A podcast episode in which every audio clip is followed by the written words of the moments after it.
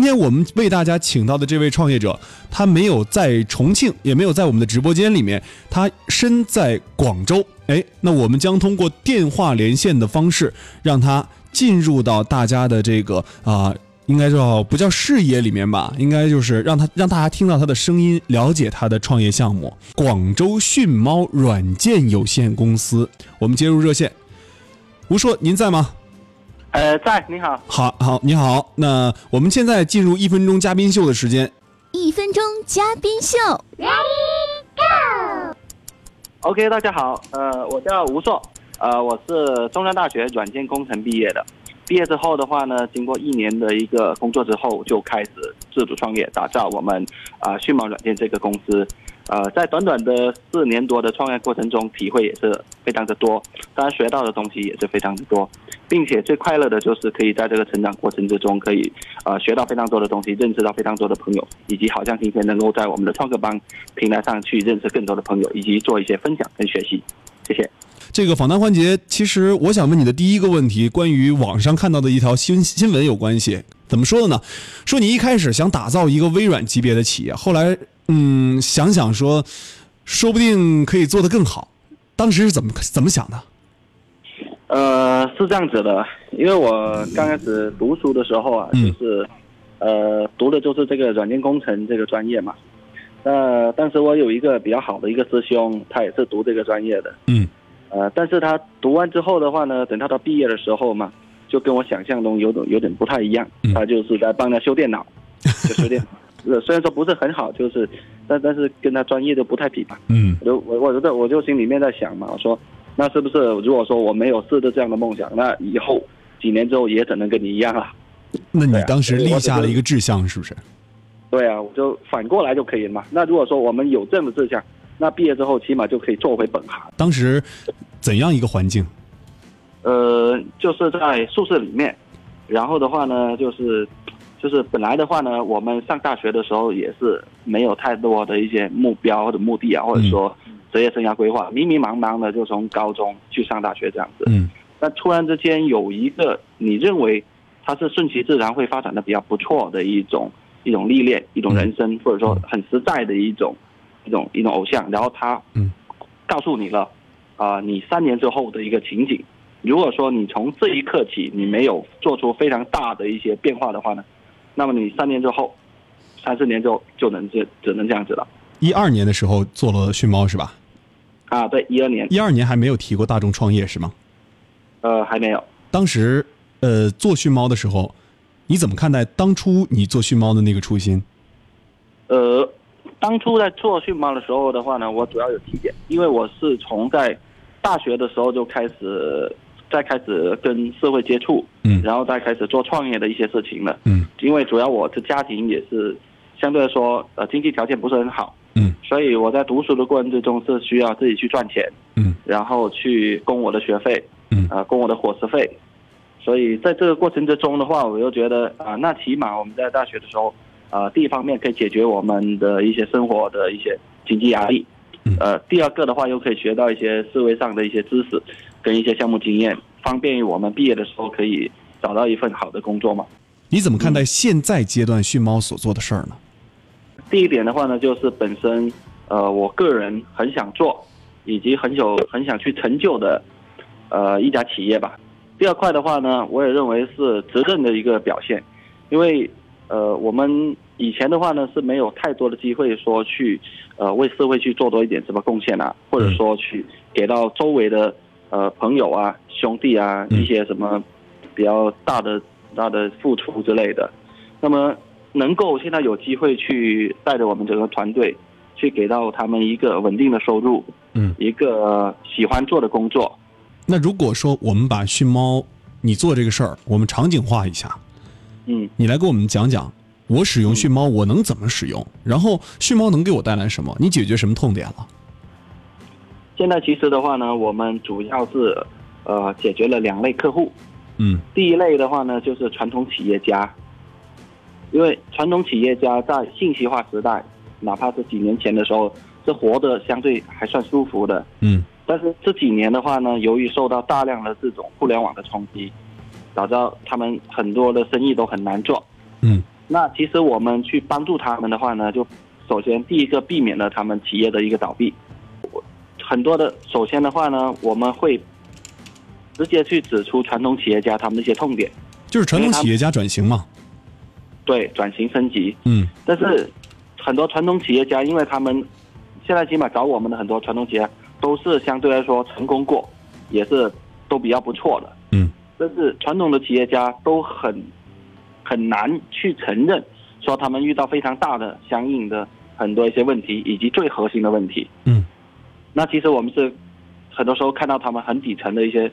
一些痛点跟问题的。嗯那我们通过自己方面，通过销售，包括到它的企业的包装，以及从投融资方面，再加上我们本身公司就有优势的这种技术服务，去从它的规划啊到运营到落地三方面去帮助它。可能一些传统企业家在原本的这个传统行业里面打做的都是非常好的，但是在转型过程当中必须要经历这样的一个阵痛。哎，但是我就有一个疑惑哈，呃，传统企业家在这个转型升级的过程当中，他在用你的产品的时候，你如何保证他的一些服务？就是在这个服务过程当中，你是如何来跟他建立一个非常。良好的这种良性的一个互互助的一个关系，还有一个除了传统企业家转型升级，第二个你还关注哪一方面的一个业务板块？呃，好的，首先第一块的话呢，我们会对这个传统企业家首先做一个呃深度的沟通。嗯他如果同意的话呢，我们这边就会安排啊、两名同事就作为他的深度顾问。哦，就也就是住在企业住住在企业里了。啊，基本上是这样子的。嗯嗯，然后每一周都会有一个深度的一个报告出来，嗯就说我这一周帮你量化做了所有哪些研究、嗯哪些工作，嗯然后哪些销售，总共产生多少业绩，不断去做对比，让这些传统企业家他可以看得到每周的这种变化。同时的话呢，我们跟他算核算的费用就不是说帮你赚一块多少钱，而是采用收他的管理费，以及他先存款在我们这里，用多少就扣多少这种方式。嗯本节目由智能共享单车短途出行助手悟空共享单车冠名播出。您还关注哪方面的业务？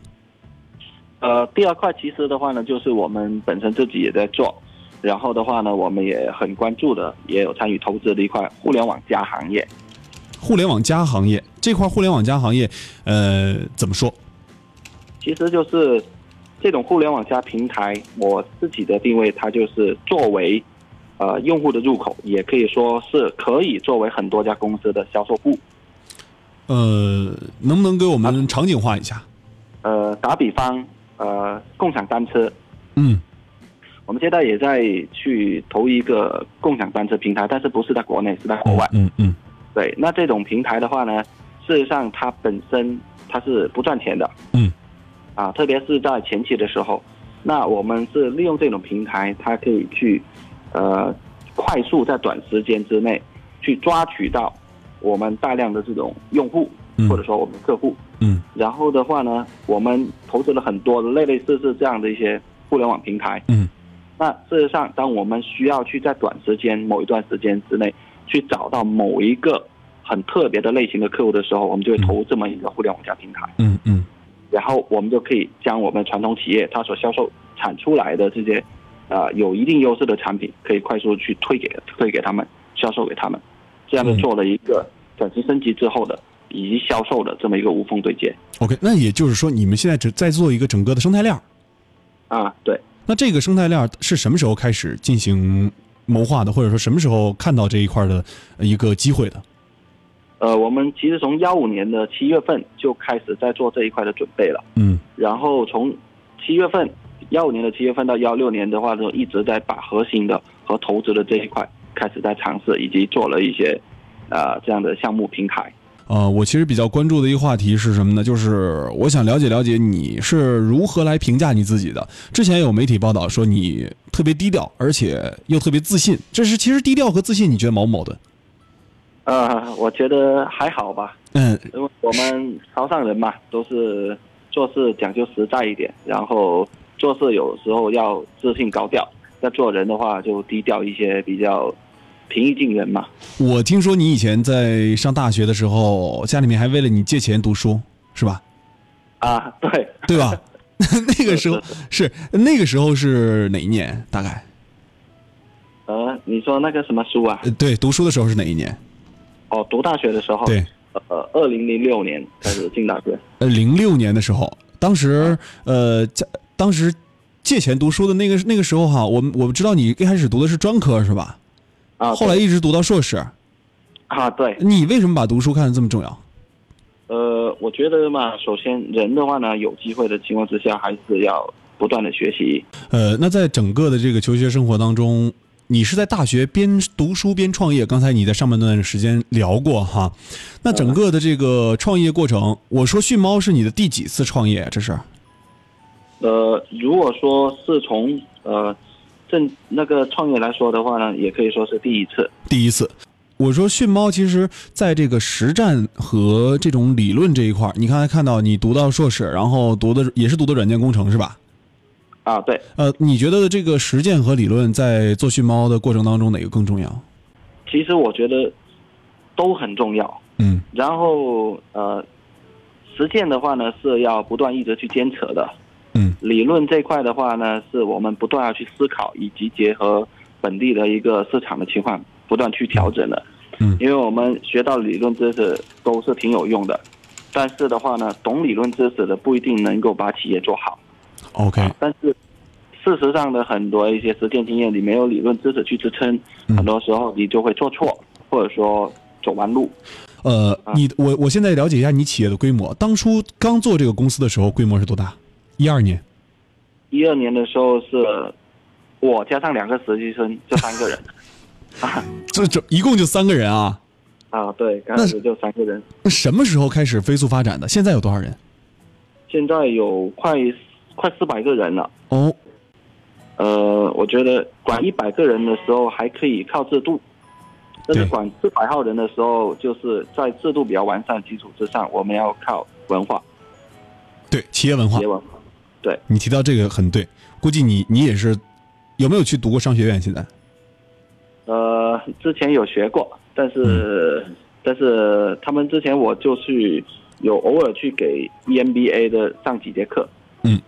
那在这个整个的创业过程当中，我们从三个人一直做到现在四百人，呃，你觉得这个速度快不快？呃，其实速度这个问题，五我年时间觉得是相对而言的。嗯，但对我个人来说，我觉得这个速度的话呢，还算可以。感觉虽然有点慢，但是对外界来说，特别是当前这几年的经济来来看的话呢，就是很多外人会觉得说我们发展的非常之快。在整个的软件行业，你觉得做软件的壁垒是速度还是规模？我觉得壁垒的话呢，其实不会说是规模，或者说是那个速度，这种速度。嗯，那第二块的话呢，就是速度。其实速度的话呢，也是由于企业的这种核心竞争力而构成的。嗯，我觉得，呃，要看这家企业的价值，才嗯会才会看它是不是遇到相应的壁垒。如果这家企业的话呢，它的价值价已值，经是已经下沉，或者说在走下坡路，嗯就好像说以前的诺基亚啊，以前的那个黑莓，嗯类嗯似这样的公司，那那其实是不太好的嘛，它就遇到壁垒了嘛。嗯但如果说这家公司当它的发展速度或者说它的规模扩张的不是很厉害的情况之下，嗯，然而它的价值却在指数性的上升，嗯那这家公司其实就是也没有看到任何的壁垒的。呃，迅猫你，你未来的规划要上市吗？啊，对，我们是要 IPO 就创业板。好，那你既然说计划要上市的话，那在规模上面不还是要求大吗？对规模，所以我们就是幺六年上来之后，现在我们也在做一个全国的一个布点，包括我们在香港、澳门，以及在国外都现在开始有做一些子公司的成立。那我们再来聊一聊你对迅猫整个发展过程当中，在这五年的发展过程当中，你最担心的是什么？嗯最担心的其实就是，呃，在发展到一定层次的时候，就是就是没有太多的参照物。你们现在如果说做专注的话，你觉得你们业务专注在什么点上？呃，我觉得首先就是在定制这一块定以制、及管理这一块。定制和管理这一块儿，定制就是软件定制，管理就是管理软件，是吗？呃，管理其实就是针对一些呃开发团队的管理。哦，开发团队的管理，也就是说你们自身的一个开发团队的管理，对吧？对，啊，你们自身的这个业务水平在同行业相比的话，你怎么看？呃，我们如果说在同等规模的话呢，我们的业绩是前茅的，起码都是超过人嗯家三到四倍业绩的。你们现在也在各省市开始布局了吧？啊，有，我们有在北京，有在江苏、嗯深圳，嗯，呃，广东的还有惠州嗯、湛江、香港、澳门，啊，迅毛有没有在重在重庆有这种未来的规划打算？啊有重庆，我们规划五月份之内就会去，包括杭州、我西安。我我，因为我觉得，因为你们跟猪八戒联系的比较紧密嘛，正好我说是不是重庆会有一个这种呃常驻点，可以帮助到迅猫做一些软件开发的服务？那就太好了，肯定会有的。呃，那你你自己对重庆规划的考虑是怎样的？呃，其实重庆，呃，我也不会太陌生，就我以前也去过几次。嗯。然后的话，我觉得重庆起码有几个东西还算比较不错，就是它跟我们其他城市、省份是不太一样的，它会分为几个中心区。嗯。然后的话呢，也看到了就是重庆的政府以及各部分对重庆的在互联网和互联网加以及大众创业这方面的支持的力度和政策非常到位，所以我们也会也会想着快点到重庆这边去落地一家呃一家公司一家子公司，嗯然后去服务在重庆本地正需要我们去支持他们快速发展的这一批企业家。呃，我我最后再来问一些关于你创业的一些问题哈。你当时嗯，在这个做迅猫软件开发的时嗯候，你有没有人说你做这个决定比较有远见？呃，当时的话呢，说我做这个决定比较不明智的比较多，当时就是不明智。那现在别人看来呢？别人看来就说啊，当时做这个决定实在是太棒了，而且这个名字起的也好。名字起的也好，对，但其实 其实我觉得你这个名字起的确实好。对我来说，其实这个名字倒倒不是说有有太重要或者怎么样，因为我们当时取这个名字的时候，就主要是就是首先是接地气嘛，我对们是做做软件的，哎然后做通讯类似通讯协议讯息的，所以所以找了一个讯字，也是跟腾讯的一个讯很像的。嗯第二块的话呢，也是跟我们核心团队一样，就是我们想着就是不是很高调，嗯但是我们可以比较亲民，可以进入到各家庭里面去，就好像那个猫猫一样，哦，然后把这两个字给并起来叫训猫。好，对，那还但是好多人因为互联网都还没有什么启示，一二年的时候，嗯，对，人家会觉得说你这个名字太小气了嘛，就好像没什么看头。现在大家想抢什么猫啊、狗啊、猪啊、牛啊、羊啊，基本抢不到了。 对，全部都都出名了。对 对，全部都出名了。 迅猫什么时候能够准备 IPO？迅猫融了几轮了？呃，呃，两轮了。现在是然后 Pre A。现在我们总体估值是十个亿，那你们现在是融到哪轮？呃，融了两千万。哦、就是 A 轮 A 轮啊融了，A 轮叫 A 轮是吧？哎，对 A 轮，我们哦只融天使轮跟 A 轮。下一轮什么时候谈？其实我们现在的话呢，就阿里巴巴，呃，然后高盛、猪八戒都有找嗯我们谈投资了，包括保密协议都签了。嗯，对啊，但是我们现在就是目前钱还够用，